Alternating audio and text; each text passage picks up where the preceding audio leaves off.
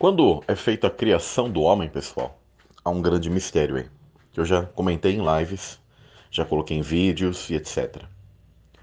Quando é dito, não é bom que o homem esteja só, aquilo já é uma sombra daquilo que o pai, que é masculino, ele sente na eternidade. Não é bom estar só. Então ele retira de si, assim como a mulher sai do homem, a sabedoria, a Ruach HaKodesh, sai do Pai. Lindo, né? Profundo isso.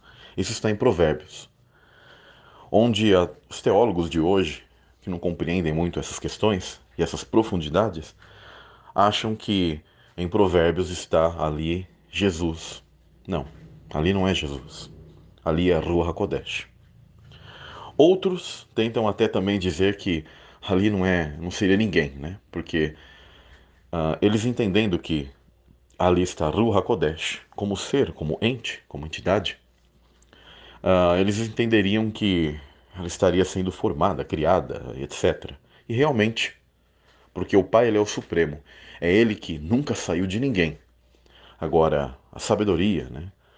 E Jesus como a palavra e todos os outros seres nasceram, tiveram um início, foram formados, criados. Sim. A teologia, como ela criou um dogma posteriormente, no caso dos católicos, eles criaram o dogma daquilo que eles chamam de trindade. E nessa trindade eles decidiram que Deus, o Pai, a figura do Espírito Santo e Jesus seriam o mesmo ser. Porque ambas questões dividem algo que seria o título de Deus, da palavra Deus, do, que na verdade é apenas um título que atribui o quê? Divindade. E Jesus é Deus? Sim, mas ele não é o Pai. Só que eles achavam que esse título ele seria algo exclusivo do Pai.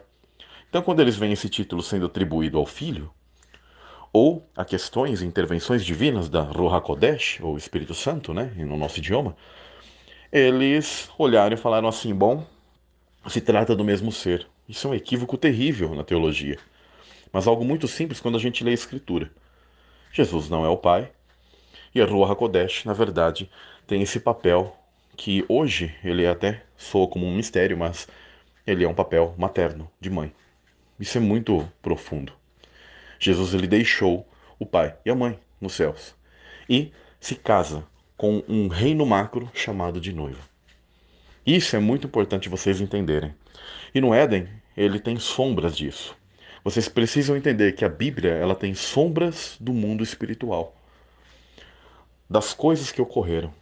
Então, Deus ele não estava ali à toa, meio que pensando, nossa, eu fiz o homem sozinho, eu preciso fazer também um par para ele. Não, ele estava querendo demonstrar mistérios para os sábios, para aqueles que têm o entendimento, que conseguem ter o discernimento dessas coisas. Eu vou estar colocando abaixo algo sobre Eva, como ali está codificado uh, no nome dela, algo muito interessante que tem a ver com o Espírito Santo, porque o Espírito Santo é quem tem essa parte de gerar, de criar. Eu já coloquei aqui materiais no canal, para aqueles que são novos. Para vocês pode soar de repente diferente essa mensagem a início, mas é linda, é profundo, tá? É uma mensagem que inclusive faz você visualizar e entender que quando nós estamos em um contexto de família, isso é tão importante que você nem imagina. Isso já existe nos céus e tudo que está aqui na Terra é uma sombra das coisas dos céus.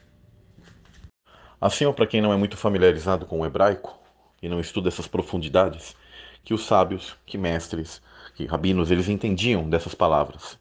No hebraico, as palavras elas nunca foram colocadas à toa. Então, quando você estu- estuda a raiz, a etimologia delas, elas possuem mistérios e coisas muito interessantes, profundidades grandíssimas. E para muitos, o termo mulher na Bíblia, ele seria derivado do termo homem, né? Ish, homem, e Isha, mulher. Mas em realidade, ele está, a, o termo mulher ele é derivado de outra palavra, que está ligado à fragilidade. E, ao mesmo tempo, o tipo de pronunciação e raiz está ligado também à palavra fogo no hebraico. E fogo está ligado ao espírito, à Ruach. Interessante, né, que justamente a parte que seria feminina de Elohim, né, que seria a, a Ruach HaKodesh, também está ligado do que, gente? Com fogo, com nascer de novo, línguas de fogo. Vocês creem que isso é coincidência? Não é coincidência. Tá? Então, toda essa questão de masculino e feminino, quando você vem para esse mundo, elas são, na verdade, sombras de coisas muito profundas que existem lá. Agora, é triste que cristãos, eles pouco entenderam isso, os cristãos de hoje. No mundo antigo, hebreus sabiam, e algumas escolas de mistério, por conhecer como se dá o processo do mundo espiritual para o mundo físico, também desenvolveram algumas uh, doutrinas e até pagãs, mas que muitas das vezes são baseadas nessas verdades, inclusive, e também desenvolveram isso. Vocês precisam ter um amadurecimento e saberem filtrar tudo isso. Obviamente que eu não vou fazer a leitura de um livro esotérico ou de um material, por exemplo, de Helena Blavatsky e entender que aquilo que está sendo dito ali é cem por cento verossímil. Mas você vai perceber que eles possuem bases de entendimento em alguma coisa que é uma sombra daquilo que é real. E é aí que vocês precisam entender. E quando você enxerga bases que estão também iguais no mundo espiritual e no mundo físico e naquilo que está relatado na Bíblia, é quando você tem que entender o seguinte: ou a Bíblia plagiou do mundo pagão, ou os pagãos plagiaram da Bíblia. Tá? Mesmo que você venha me dizer, ah, a Bíblia parece ser de, de data posterior a coisas dos pagãos antigos, de babilônios, de sumérios, etcétera. Mas, na verdade, aquele conhecimento que aparentemente a Bíblia seria um plágio, que ela não é, é, na verdade, uh, o conhecimento que esses povos e os anjos já tinham daquilo que é o mundo anterior, do mundo espiritual. Esse é o porquê, nas trindades pagãs, é unânime a figura de um masculino, um feminino e a geração de um filho. Lembra alguma coisa, vocês? Um pai, a Ruach HaKodesh, e que gera o quê? Um filho, Jesus, o Messias, Yeshua. Entendeu? Então, comecem a abrir a mente de vocês, entender tudo isso. As coisas, elas são mais simples até, e ao mesmo tempo mais profundas do que a religião rasa te explicou. Aqui nesse estudo, quando você compreende a questão da diferença entre som e luz, mas ambos estão ligados a algo que é onda. Então estamos falando de palavra, de frequência, de verbo. Então, quando você compreende que as questões elétricas e magnéticas possuem elétrons, prótons e nêutrons. Então aí você consegue entender que há positivo e negativo, masculino e feminino. E através de onda, de frequência, você entende que todas as coisas que estão no nosso mundo, na nossa realidade, elas são criadas. Por isso que o verdadeiro conceito de criação do mundo, ele tem que estar ligado à questão de universo elétrico. E essa interação de, interação de campos elétricos com questões magnéticas. Vocês entendem agora como que Deus ele criou todas as realidades e por meio de um programa gigante macro. E até mesmo coisas que estão no nosso mundo físico, elas ainda se manifestam, se manifestam pelos mesmos processos, só que de maneiras que nós nos acostumamos a não entender que aquilo está ali. Mas quando há a união de um homem e uma mulher ou algo do tipo, está sendo usado o mesmo processo. E como eu já tinha colocado ali em estudos um pouco mais acima, vocês vão perceber que os anjos tinham esses conhecimentos e por isso que eles amplificavam toda essa questão dessa é, interação eletromagnética, tá? Dos campos elétricos com, com certos tipos de monumentos e que eles eram ressonantes. Então toda a questão de positivo, negativo, masculino e feminino e onda está completamente unido para gerar vida. É assim que Deus ele foi gerando os seres. E por isso, não é de se estranhar, porque se nesse mundo aqui, mesmo que Deus ele cria você, mas é necessário um homem e uma mulher se unir, não é de se estranhar que da mesma maneira, anjos possuíam o quê? Capacidade sexual nos reinos celestes, nas regiões acima. Então, não era necessário a união como um casamento, ou algo do tipo que a gente tem aqui, mas para alguns foi dada o poder, a potestade, para que o ser fosse gerado, então, através desses tipos de procedimentos, seres nasciam. Então, Deus ele não colocou essa questão sexual e o próprio desejo que alguns tiveram, só que eles corromperam algo que não era para que eles fizessem, como, por exemplo, os sentinelas que caíram, mas você vê que eles tinham a capacidade. E essa capacidade de gerar vida, ela só pode ser dada por Deus. Então, por que que eles tinham isso?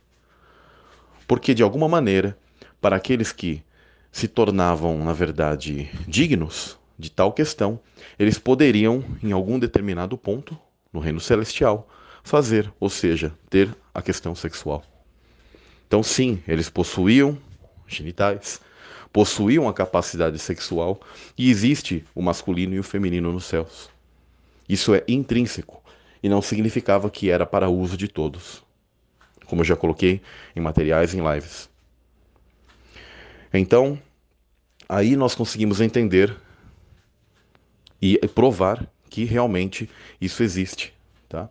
Por isso que anjos eles conseguiram procriar, porque já era algo nato, mas não permitido a todos. Exatamente como eu dei o exemplo de colmeia. Pouquíssimos eram os seres que tinham essa autorização. Alcançavam isso por separação de Deus, escolhidos, específicos, tá? Para que isso fosse feito.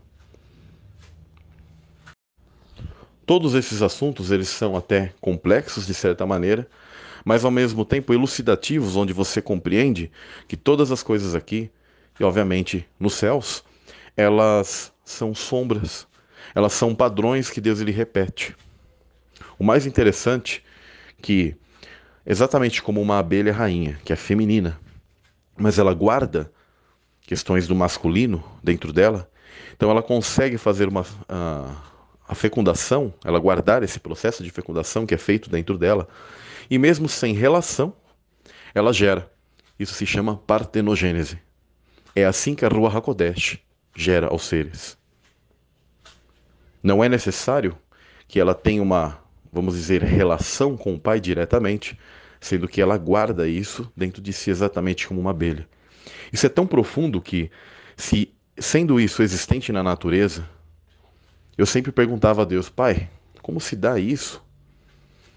E aí ele sempre colocava, estude as abelhas. Isso é profundo demais. Quando você começa a entender que a natureza que foi feita por Deus, ela também mostra padrões de coisas celestes. Quando nós olhamos para Maria, aquilo é uma paratenogênese da Ruach HaKodesh, e aí colocada no ventre dela. Compreendem todas essas conexões? Um dia eu vou estar ainda colocando tudo isso de uma maneira mais organizada para vocês só em um vídeo, numa live. E vocês vão ter um entendimento assim bem completo e nunca mais terão dúvidas de tudo isso. Espero ter ajudado aí, pessoal. Fiquem na paz. E ótima continuação de semana para vocês. Todos esses assuntos, eles são até complexos de certa maneira, mas ao mesmo tempo elucidativos, onde você compreende que todas as coisas aqui, e obviamente nos céus, elas são sombras, elas são padrões que Deus ele repete.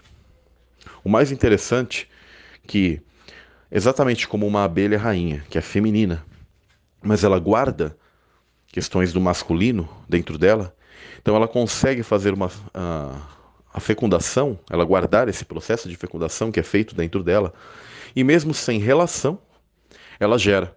Isso se chama partenogênese. É assim que a Ruach HaKodesh gera aos seres. Não é necessário que ela tenha uma, vamos dizer, relação com o pai diretamente, sendo que ela guarda isso dentro de si exatamente como uma abelha. Isso é tão profundo que, se sendo isso existente na natureza, eu sempre perguntava a Deus, Pai, como se dá isso? E aí ele sempre colocava, estude as abelhas. Isso é profundo demais. Quando você começa a entender que a natureza que foi feita por Deus, ela também mostra padrões de coisas celestes. Quando nós olhamos para Maria, aquilo é uma paratenogênese da Ruach HaKodesh, e aí colocada no ventre dela. Compreendem todas essas conexões? Um dia eu vou estar ainda colocando tudo isso de uma maneira mais organizada para vocês só em um vídeo, numa live. e vocês vão ter um entendimento assim bem completo e nunca mais terão dúvidas de tudo isso.